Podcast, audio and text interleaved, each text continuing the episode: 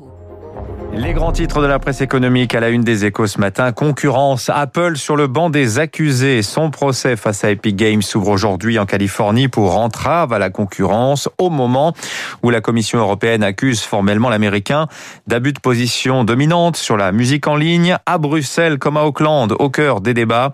Eh bien, en fait, c'est la nature de l'App Store qui sera en discussion. Est-ce un miracle économique ou un système tyrannique? On en reparlera dans le journal de l'économie.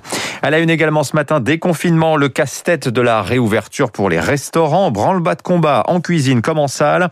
À deux semaines de la réouverture des terrasses, est-ce rentable de rouvrir le 19 mai?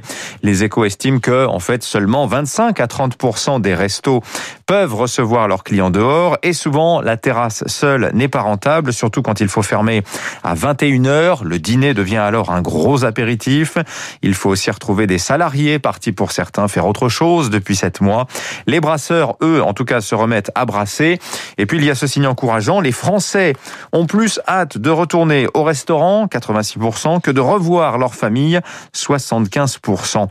Le Figaro Saumon, lui, s'intéresse à l'industrie en dessous de la moyenne de l'économie française. Alors que le PIB tricolore a progressé de 0,4% au premier trimestre, la production manufacturière française, elle, a décliné de 1,2%. L'industrie, moins touchée que les services au pic de la crise, accuse le coup maintenant. Alors tous les secteurs ne sont pas logés à la même enseigne. Hein.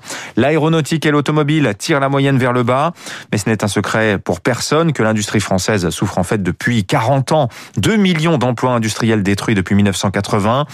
De la pandémie a stoppé l'élan de réindustrialisation qu'on avait observé en 2018 et 2019. Et voilà qu'une nouvelle révolution s'enclenche aussi radicale que l'électricité au 19e siècle. C'est le numérique, c'est l'environnement. Il faut énormément de capitaux, des aides d'État, des baisses d'impôts. Quel choix stratégique La France a trois grandes filières, le luxe, la défense et l'aéro. Il en faudrait 3-4 de plus pour réindustrialiser le pays, soit 10 à 15 fois les investissements engagés par l'État actuellement. À titre de comparaison, Huawei, c'est 10 milliards investis chaque année pendant 20 ans par l'État chinois. 6h39, l'heure du journal de